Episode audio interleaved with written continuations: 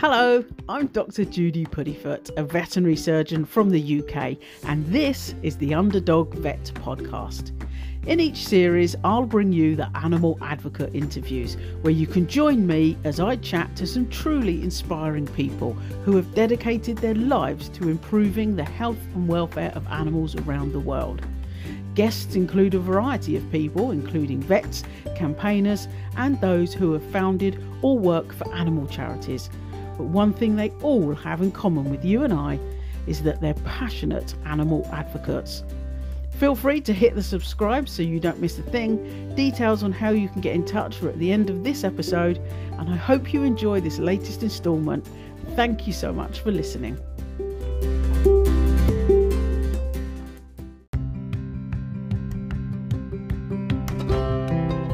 Welcome to this episode of the Underdog Vet Podcast.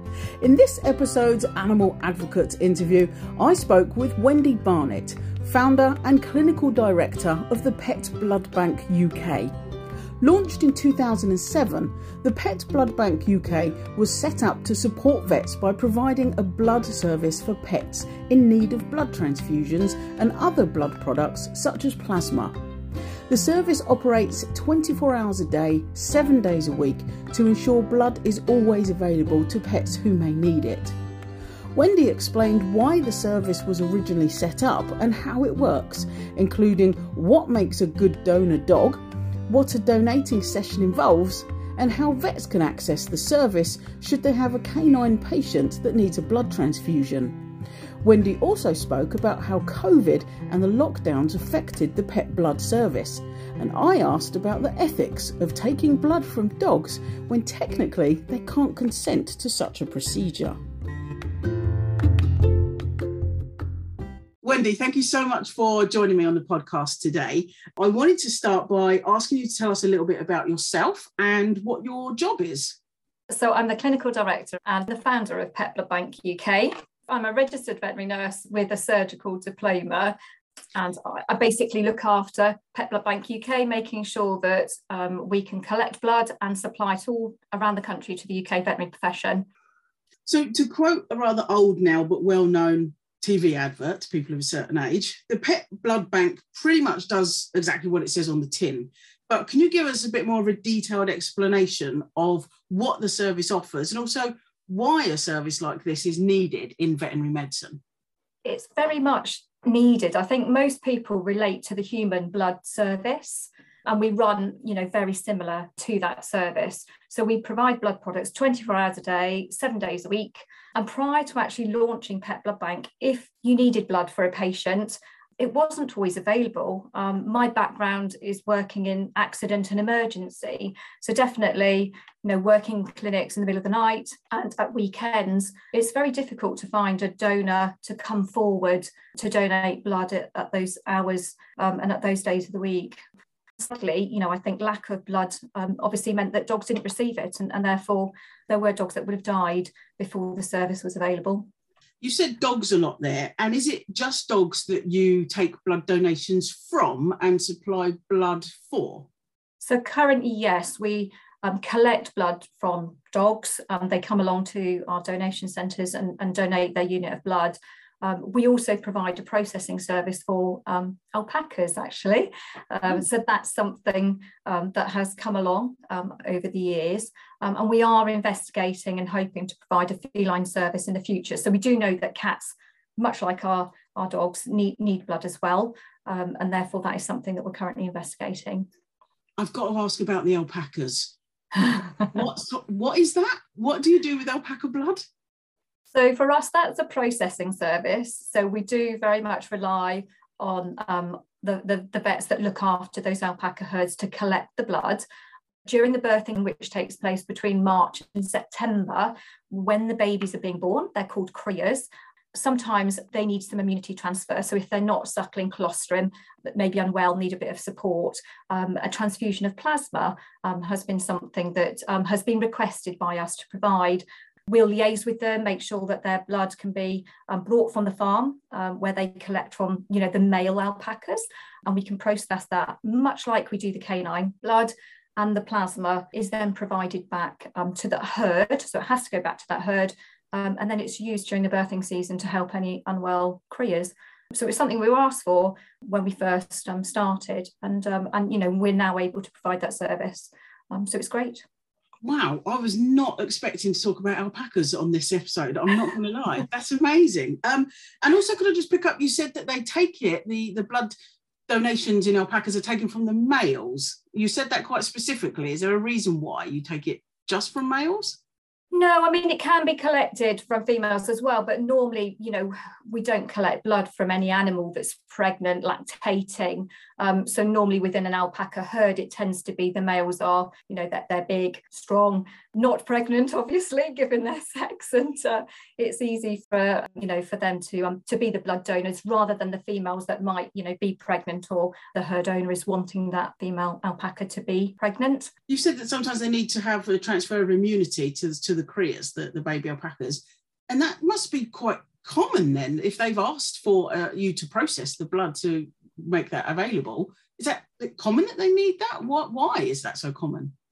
Yeah, I mean we're in we're in our thousands for blood um, canine blood donors coming forward to be part of the program, whereas we are only in our hundreds for the alpaca service, and, and we very much support each individual vet that's looking after a herd of alpacas. But yes, certainly the summer months, the birthing season, that's when the service um, seems to be busier for us but much like the canine plasma that the plasma can be frozen and, and you know kept in the in the freezer and therefore used when it's actually needed and that transfer of immunity, is that an idiosyncrasy of alpacas? If you don't know, it doesn't matter. You've blown my mind. Why specifically alpacas? Is it very frequent that they don't get the colostrum over other species? I mean, I'm not an alpaca expert. I don't know anyone that is. Claire Whitehead actually is our camelid specialist. We do, um, you know, we obviously seek expert advice at Pet Blood Bank and we'll often draw on the profession to advise us. And Claire's amazing. She knows alpacas and camelids. It's what she does, so she's brilliant at it. So I don't think it's just alpacas. Plasma, you know, contains immunity, which is why we want our dogs to be fit and healthy and well, so they're passing on their good immunity to a recipient that is unwell it seems to be that you know a treatment um, for al- alpacas for these crias that aren't suckling colostrum and aren't getting that passive immunity transfer in that way um, plasma has been shown to obviously to help with that for them so interesting well let's go back to dogs then we digress to alpacas but let's go back to dogs are there different blood types in pets like we see in humans and if there are do the recipient animals be they dogs or you said about cats, but we'll talk about that a bit later. Okay. Do they need to be typed before receiving a transfusion? Yeah, so we blood type, if I talk about canines, so we blood type our canines, all of our donors, and the blood type that's the most important that potentially causes transfusion reactions that we all need to know about before giving a transfusion is DEA, so dog erythrocyte antigen, so it's the antigen um, on the surface of the red cell, um, and then numbered, so it's DA1, and those are available in commercial testing kits. Um, so that's brilliant. We've got those within the UK, and all of our blood donors are, are blood typed, and they're either um, DA1 positive or DA1 negative. So we just refer to positive or negative. It's been really interesting throughout the years, actually looking at the different breeds that we've got. And I think I'm right in still saying that all of our Rottweilers are DA positive, and there was a point where all of our boxers were negative it's it's really been interesting to see different breeds having a prevalence of DA1. They've got, either got it or they, they've not got it. What we do find within our donor pool, because obviously these dogs are they're medium to large breed dogs, they're over 25 kilos. So there's a potential that we don't know a lot of information about the blood types of little dogs. Um, but within this large, to, you know, this medium to large breed pool of donors that come forward to us, about 75% of them are DA1 positive and only 30% are negative. So for us, that can be quite challenging. We would like all dogs to be blood typed before they have a transfusion. That in itself helps Pet Blood Bank because we know that DA1 negative blood can be given to a dog, whether they're positive or negative. But in order to conserve the reserves, really, of, of the blood within the, the pet blood bank, if everyone blood types, and obviously we get to utilise that DA1 positive blood, because our positive donors are amazing. Whether you're positive or negative doesn't sort of dictate whether you're a, a better donor or not. So it would be brilliant if we could utilise those positive dogs as much as we possibly can. At the moment, what happens is that we blood type a donor, if they tend to be positive, they might not actually be asked to come forward to donate as much. Our donors are asked to donate up to six times a year. If you're a negative donor, we're going to be calling you more often to come along to a donation session. Whereas if you're positive, um, you probably come along and donate a little bit less. Um, our blood supplies for positive blood is generally very good. Um, but it is those negative reserves that sometimes you know can be low, and we do need more more of those dogs to come forward. And I suppose because we're seeing it in particular breeds, so I've mentioned the boxer, but we also see flat coat retrievers. Greyhounds are known for being more likely to be negative, and the lurcher blood types, German Shepherds, Weimaraners. There is a list, um, a breed list on our website of those breeds that we found to be more negative than positive. And, and I will say that we do you know, we do campaign for those breeds to come forward and be blood donors for us because we know that the prevalence is higher at being DA1 negative. What's the process of typing a dog? Is there a bedside pinprick test that, say, first opinion vet practices can do? If somebody comes in and says, Oh, my greyhound would be a great blood donor, but I wouldn't know what type he is, can we do that? Or is that something that you do as a service? Yeah, so we blood type all of our donors, but we do supply the little test kits. Before COVID, I would say that maybe everyone would be a bit hesitant about using these test kits. And we would often say, oh, they're like a pregnancy test. But now we can say they're like a COVID test because you either have a line or you don't have a line. So, yes, there are two lines actually if you're positive. So, you've always got a control line that comes up. It's a two minute test kit, very small amount of blood. So, you have a little blotting paper that you pop in the diluent. So you pop your blood onto the little stick, um, the blotting paper stick that it comes with, mix that in the diluent, and then um, pop that, um, like you do your COVID test, onto it in exactly the same type of strip. And within two minutes, you've got a result. So it's a really easy thing to do that can be done day or night and obviously expiry dates on them are very long so we'd always encourage all vets to keep some of those on their shelf so that when they get those transfusion cases coming through they can blood type and then order the right type to help with our blood stocks. And also a useful thing to know should that dog need future transfusions you're able then to know what blood to use for cross matching we provide a cross matching service as well.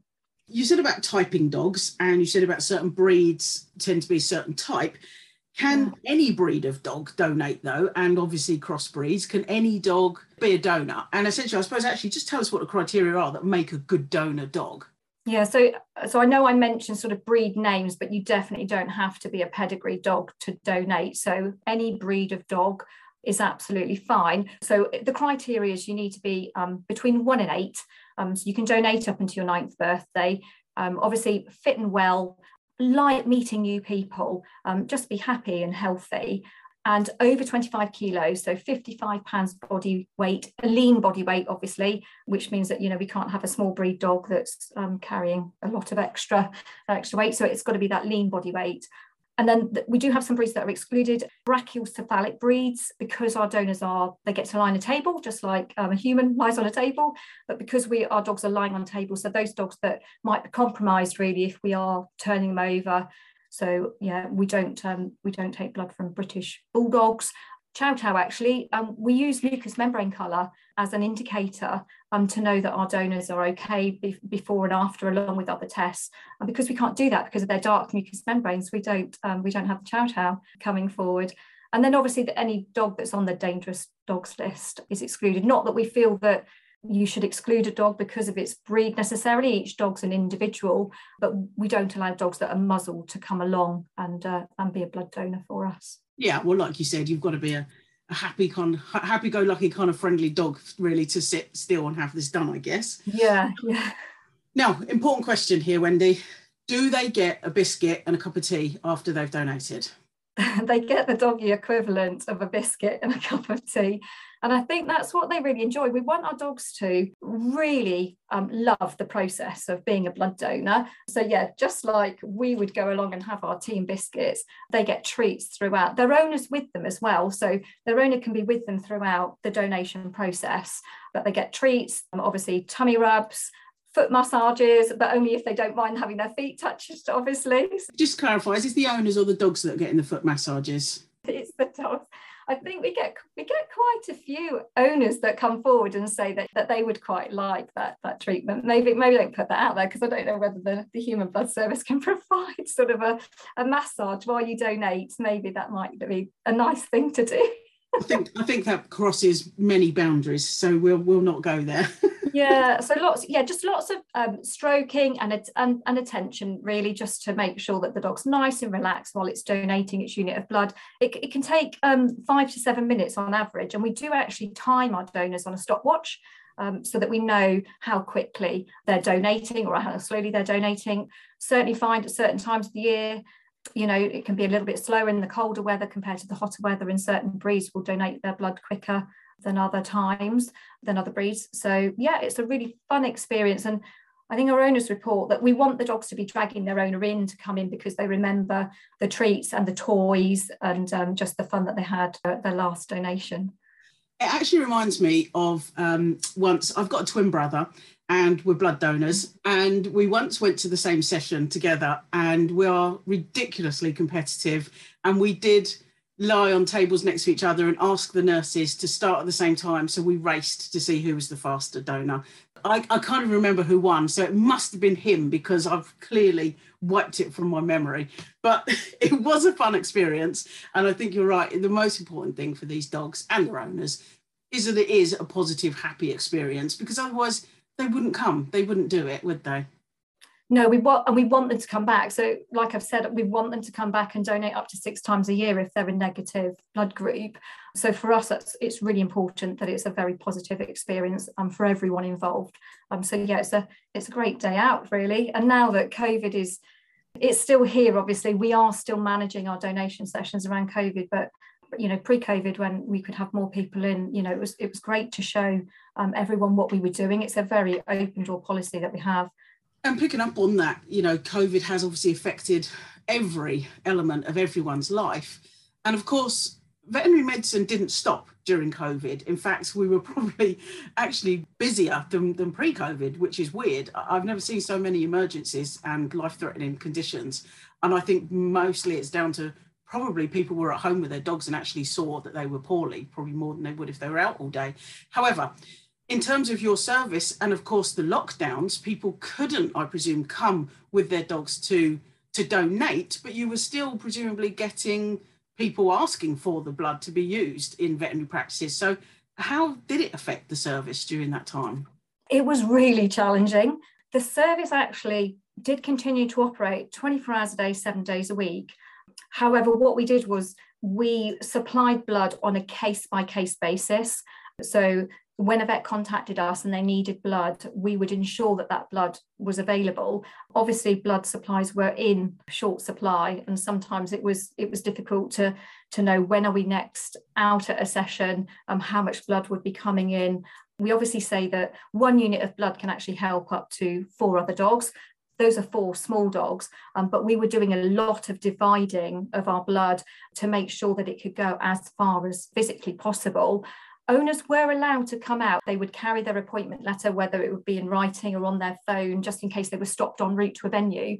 So, in some ways, it was actually um, it was a way of owners getting out of the house in addition to that one walk a day that we could do as well. So we were we were greatly supported. But but obviously, yes, of course, we lost owners. You know, our donors weren't donating with their owners, so they had to be super confident to be coming in um, with our staff, which meant that we weren't having new donors coming through the service. So now we're playing catch up on getting lots more dogs coming into the service because ultimately dogs do retire with age and um, health issues that might occur sort of later in life. So we need to constantly replenish um, our donor database.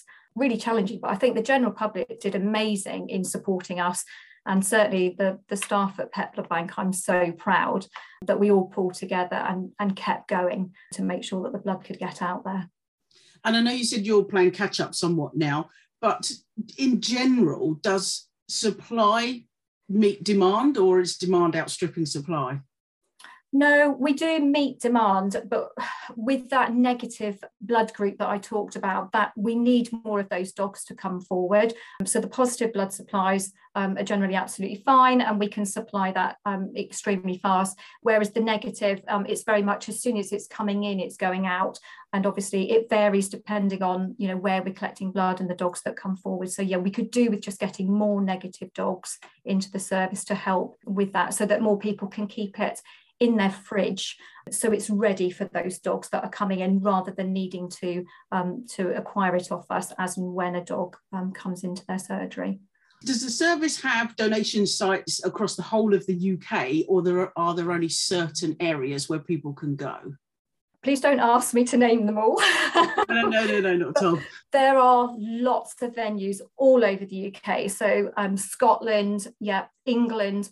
We obviously need to be uh, be mindful that we're not in the extremities of the country. We will go to an area if we've got um, a database of dogs that have registered. We obviously will look at each area to make sure that have we got a team in that area that could um, use a venue. Um, most of our venues are veterinary practices. So the veterinary professional have been absolutely fantastic with supporting us. And generally, they will provide us with an area of their practice for about six hours. Normally, that's of an afternoon and evening, so that owners can come along during the day, but also if they're at work, they can come along at night and allow their, their dog to donate. We do have regional teams, so we've got a Scottish team, and then we've got a team of um, a collection team in the in the northeast, the northwest, in the Midlands and then in the southwest and the southeast. So we try and cover as much of the UK as we can. I wanted to move on and talk more specifically about the blood itself and the donor animals. Are there any specific tests you need to do on potential donor animals before they can become a donor in terms of their health or disease status? Yes, so we've talked about the criteria that they need to be the right size and the right age and, and happy and healthy externally, as far as we can see. Um, obviously, the donor dog that comes in um, to visit us with its owner will receive a full clinical examination. So, one of our vets will be examining your dog from nose to tail and making sure that externally they're absolutely fine. Uh, we do take a small amount of blood, much like yourself, if you, are a blood donor, um, to check that they've got enough blood to, to be a, a blood donor. So that's our pack cell volume to make sure that they've got the right percentage of blood in order to um, safely donate blood. We also do another test to make sure that they're not dehydrated and showing signs of any infection, so a total solids test. First time donors, we take a little bit extra at that pre-screening um, event and that is sent off to the laboratory for full hematology and biochemistry so donor dogs are receiving a full MOT. If they're deemed fit and healthy by the vet at that examination, they do go in to obviously the donation area where they get to, to donate their unit of blood. Um, but any dog that's having the screening of the hematology, biochemistry, their blood unit is quarantined until that unit's passed. Infectious disease screening, what I didn't mention in the criteria is that we don't allow dogs that travel outside of the UK to be blood donors in the UK um, because of the prevalence of diseases that are outside of the UK that we don't have here at the moment. We actually do screen a certain percentage of our dogs for various infectious diseases as well as a bit of a look and see so that we can um, you know just check if anything is popping into the country. And uh, and have done periodic um, studies as well on you know all of our donors for certain diseases at, at various various times during our development and and uh, you know and as we continue running.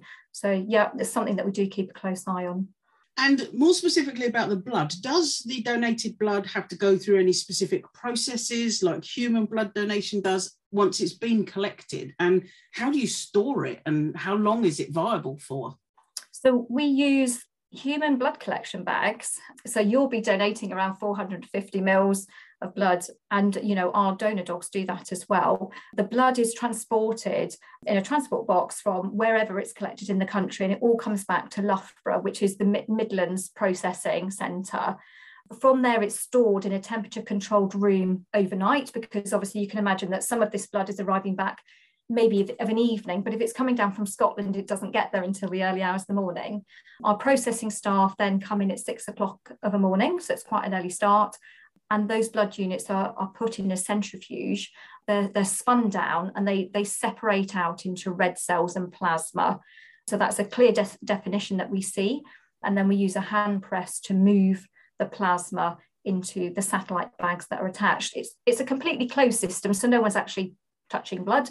Um, we break a series of valves within the within the system that allows us to transfer the blood constituencies, you know, the blood parts around. And then obviously, because there are four bags, we're able to sort of subdivide from there as well. We've got a red cell nutrient within one of those four bags, which we add back into the red cells, and that allows the red cells to live for about six weeks. So the shelf life on a red cell unit is six weeks with that sort of food that we add um, to the red cells. Is there a limit over a lifetime? I suppose you said up to six times a year, did you say, until they're nine years old? So that's as many times in a dog's lifetime that they can donate, I imagine. Yeah, to a certain extent, it will depend on their breed. So giant breeds will start in the donation program later because we they need to be fully mature, and obviously they they may very well retire as well. They they might have age related changes that take place before they get to their ninth birthday. Um, so you know those giant breeds they're in the program a shorter period of time. Um, but yeah, your medium sized dogs. I mean, we've got dogs that have donated 30 times. So you can certainly donate a lot of blood over that time. do, do, they get little badges and cards and you know things like that to say I've donated nine times, or is that just for the owners? No, no, no, they do actually. Um, so they obviously get their amazing red bandana that says that they're a lifesaver the first time they donate. And we do have badges that they can pop onto that bandana when they reach certain milestones and they receive gifts, leads, water bottles, and they get a retirement hamper. What's in the retirement hamper? Uh, retirement hamper varies from um, sort of toys, toothbrush, brushes, um, towels. It does vary from time to time, but just all the things that you might like to make it easier in retirement, I suppose. In terms of donors again, are there any certain illnesses or medications that would exclude a dog being a donor? So yes, the dogs do need to be fit and healthy. So we wouldn't, if a dog was on medic, I mean, flea worming treatment, absolutely fine. Preventative health care, vaccinations. We do say not to be vaccinated within 14 days of donating um, to allow that vaccine to work within the body. 14 days after um, vaccines are fine if you're on arthritis medication, you know, we're not going to want you to come forward to be a blood donor, you know, not only from a, a point of view that you're on medication, that you need and we don't want to be taking that out in the blood but also you know lifting a dog that's got stiff joints um, you know that isn't something from a welfare point of view that we would be able to do. So no all of our donors need to not be receiving medication. No obviously dogs go out they can get into trouble sometimes they might end up on some antibiotics if they you know if they've got an infection if they've infected wound or something like that. Um, so we do have some criteria that we follow that if a dog has been receiving some antibiotics during some time in its life or during you know the lead up um, depending on when it had those antibiotics and why it received them we would then either exclude the donor or it could come come on in and, and donate its units of, of blood now, I want to talk about the other end of the process. So, the recipients accessing your service from that point of view. How do vet clinics order the blood and how quickly can it arrive? What goes into getting it there? So, the service runs 24 hours a day, seven days a week. And if you've got a dog that needs blood really quickly, the quickest way to get blood is to pick up the phone and give us a call at any time of day. And our staff will answer the phone and, um, and take what you require, check our fridge and freezer stocks, and, and get that out on the way. In general, a courier will come within the hour takes a little bit longer at night sometimes so up to 90 minutes we say you know if it's the middle of the night um, from the time that you're calling to a courier arriving and then um, taking um, that box of blood, which has been packaged up, and it's keeping refrigerated if it's a blood product, a red blood product, or if it's been kept frozen in a special box if it's a plasma product. And the blood is just then driven with the courier to wherever you are in the country. We dispatch within 60 to 90 minutes and, and obviously that is that's very quick. If you are further away, we deliberately put Pet Blood Bank in the middle of the country. Um, so it's in Loughborough. The M1 is really close by, so it's very easy for blood to come into the facility and also get out very quickly.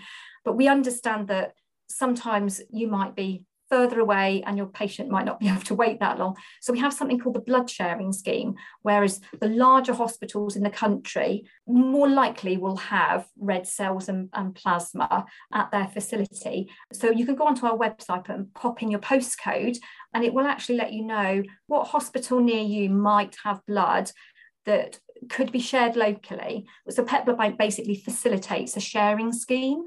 Um, so yeah, if you're a, if you're a vet, say in the north of the country, and you don't want to wait sort of three or four hours for the blood to get from the Midlands to you, you can pop your postcode in, and hopefully there'll be a local practice that you can borrow blood from, and then we'll replace that blood as quickly as we possibly can. You know, normally the next day to to the veterinary practice shed their blood on a less urgent service. So if a dog was having an operation the next day, or um, if it was a veterinary large veterinary practice that were keeping stock levels of blood, um, we've got an online ordering system, and um, and then your order is processed the next day and sent out on our overnight service. Now, there's clearly a lot of hard work and care that goes into this service. Is that reflected in the price of a bag of blood? Is the blood very expensive for vet clinics to buy? It varies on the product. Certainly, Blood Bank doesn't charge for the blood it, itself. So we charge for running the service. So the cost of collecting, the cost of screening, the cost of running our facility. And we certainly ask our veterinary customers to not make a profit out of the blood. So we have um, terms and conditions with our customers, and they agree to pass on the price of the blood that we supply the blood at um, to their customer, to the owner of the, um, the recipient that's receiving the blood. So, so that's amazing. Obviously, we are a charity, and therefore we want blood to be as accessible as possible to everybody. And, and like you say, there is a charge for blood. So we also do fundraising and we supply blood for free to veterinary hospital charities. So th- those organisations can also order blood from us and we will supply that for free. And, and therefore, for us, it's very important that we can fundraise in order to supply that blood for free, but also to help keep the costs of running our service um, as low as possible. So ultimately, the blood is, is kept as low as possible as well. Now, I know some vet practices run their own sort of in house donor blood supply systems. Have you any idea what percentage of vet practices across the UK access your blood service? I should know, shouldn't I? But I don't know.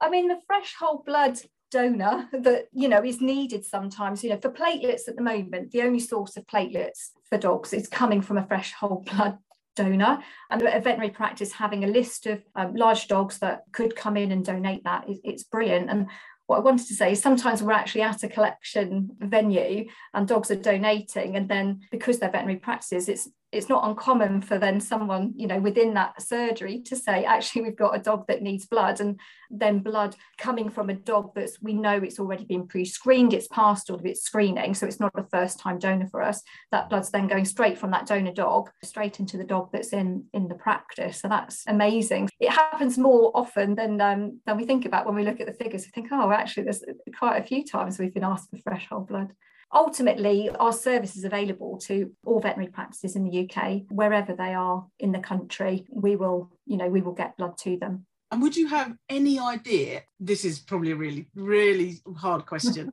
any idea just how many dogs you may have helped if not saved the lives of from your service? It will be thousands won't it?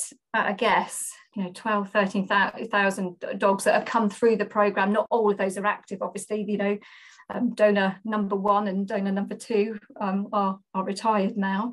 But yes it, it will be thousands each every year that are saved. So you know it's an amazing thing to think about you know your dog coming forward and donating blood and making a huge difference to an, another family member in somebody else's family.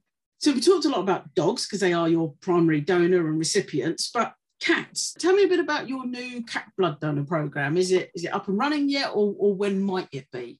Oh, I can't give you a date.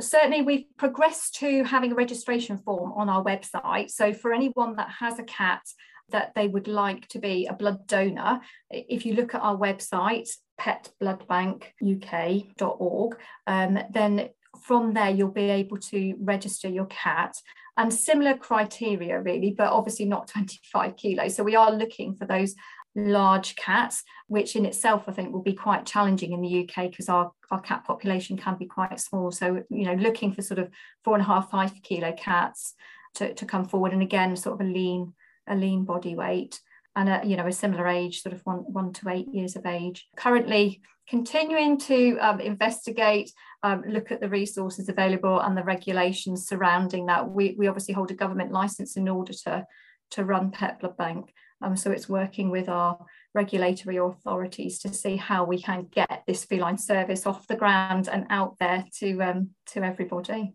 I, was going to say, is there an ETA of six months, 12 months? But the moment you said you're working with authorities, it's red tape. You probably have no idea when you're going to get the, the green light to go ahead with this no, we, we, we meet regularly, and um, and obviously Blood Bank is run by a board of trustees as well. So yeah, it's it's on the agenda all the time, and it it's constantly reviewed. So yeah, it's definitely something that we want to progress as soon as we possibly can. And until that time, obviously, fresh whole cat donors. Um, so just like our dogs, you know, if, if anyone's got a cat that's fit and healthy and is of a, a largish um, sort of stature and yeah, likes meeting people, then um, then they could always let their local veterinary practice know that they'd be willing to allow them to be a donor for their for their practice, and I'm sure that practice would be really grateful. Now, I wanted to ask you a couple of uh, more, I suppose, ethical questions about the the ethics surrounding collecting blood from from animals. I mean, after all, they can't technically give consent themselves. And some might say it could technically be classed as, as what's called in the veterinary industry as an unnecessary procedure there's an argument to be made for both sides, but, uh, but how, what's what's your sort of answer to, to the ethics of an animal donating when they can't technically give consent themselves? Yeah, so from a from a consent point of view, our dogs are not consenting. I, I think if they could put their paw on the consent form, they would do that. But their owners are consenting on their behalf. So obviously, the owners are explained the donation procedure by by our vet and our staff, and they're there with their dogs and um, can answer any questions. And certainly they, they're consenting on their dog's behalf. And our donor dogs are closely monitored in all areas, whether they're in the pre screen area, the, the donation room, or the post donation room. So we monitor their behaviour and their welfare, and we actually score them. So all of that is recorded on their records so that we can check each time that they come to donate that they've got good welfare. Regarding it being an unnecessary procedure, yes, I suppose you could say it's unnecessary for that dog. That dog is not in need of blood at that time, but it may very well be in need of blood in the future. So therefore, you know, we definitely feel that having quick and easy access to blood saves time, saves lives, and is very much important for the canine population as a whole. And therefore, that canine is is helping other dogs. And I think I've already mentioned, you know, our dogs are their family members and I'm not saying that some dogs are more important than others, but you know, we have dogs in the armed forces, police dogs, guide dogs, assistance dogs. They're doing really important roles out there. And to be able to provide them with blood when they need it, for me, it's absolutely paramount that that service is available. And are there any side effects to donating for, for animals, either cats, if you know about them, or the dogs? Um, no, I, in the early days of Pet Blood Bank, we called all of our owners after their dogs um, donated, and certainly our first-time donors do receive a follow-up call to ensure that um, you know that, that how their dog has reacted post-donation. Our owners report that their dogs are more bouncier, more livelier because they've had those treats, they've had those toys. Um, certainly, we ask our owners to, to allow their dog to take it easy the day that they've donated. Um, so, so to not do anything strenuous. Know, if they donate in the afternoon or evening, sort of let them rest that day. For dogs that are involved in extreme sports, then we obviously ask them to um, to rest for longer so that they're not straight back into canicross or something like that, you know, the very next day. So to ask them to take a bit more of a, of a longer rest period. But in general, no, we don't really see effects of, of donating they don't all get really, really chunky because you keep giving them biscuits every time they donate. well, do you know, we do we weigh them every time they come so we can keep an eye on that as well. now you did say obviously you are, you know, a charity and you you only charge fees for the collection and storage and delivery. You don't charge an actual service fee, as it were. You do fundraising. Presumably public can donate money to keep the, this service going Yeah, so on our website there is a donate button. So if you would like to um, to donate financially, absolutely go to the go to the website understand at the moment, obviously, those dogs that are under 25 kilos can't get involved in being a blood donor, but supporting us in other ways. We do have people that come forward that whether it's a, a sponsored dog walk or an, you know an activity that they can do with their dogs and, and therefore gain sponsorship and donate that money to Pet Blood Bank is always greatly appreciated and you know can generate a lot of fun in the community as well were there any other points or areas that you wanted listeners to, to really know about the Pet Blood Bank service? Really, just thanking the veterinary profession, you know, and for providing us with those host venues of which we would we would struggle, you know, to get out into the wider community. Um, in COVID, you know, we were we were collecting blood in all different places. I think we ended up in a pub car park at one point.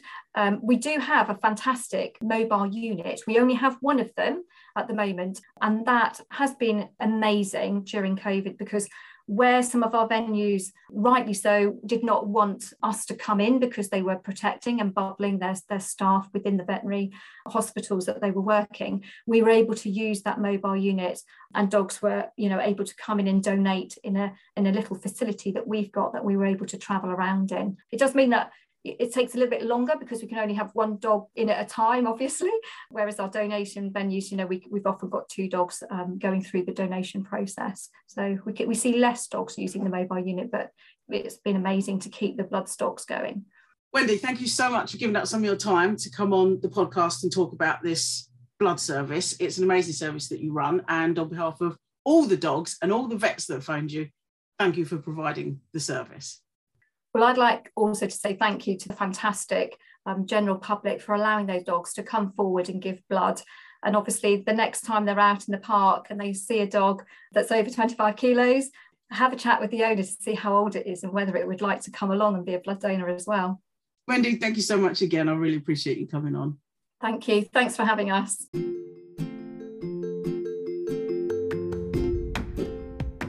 Well, that's it for this episode. Thank you for listening, and if you do want to get in touch with me, then you can simply email me on the underdog vet podcast at gmail.com or get in touch via Instagram, where you'll find me as, yes, the Underdog Vet Podcast. Don't forget to hit subscribe via your favourite platform, and please note that the Underdog Vet podcast is entirely independent.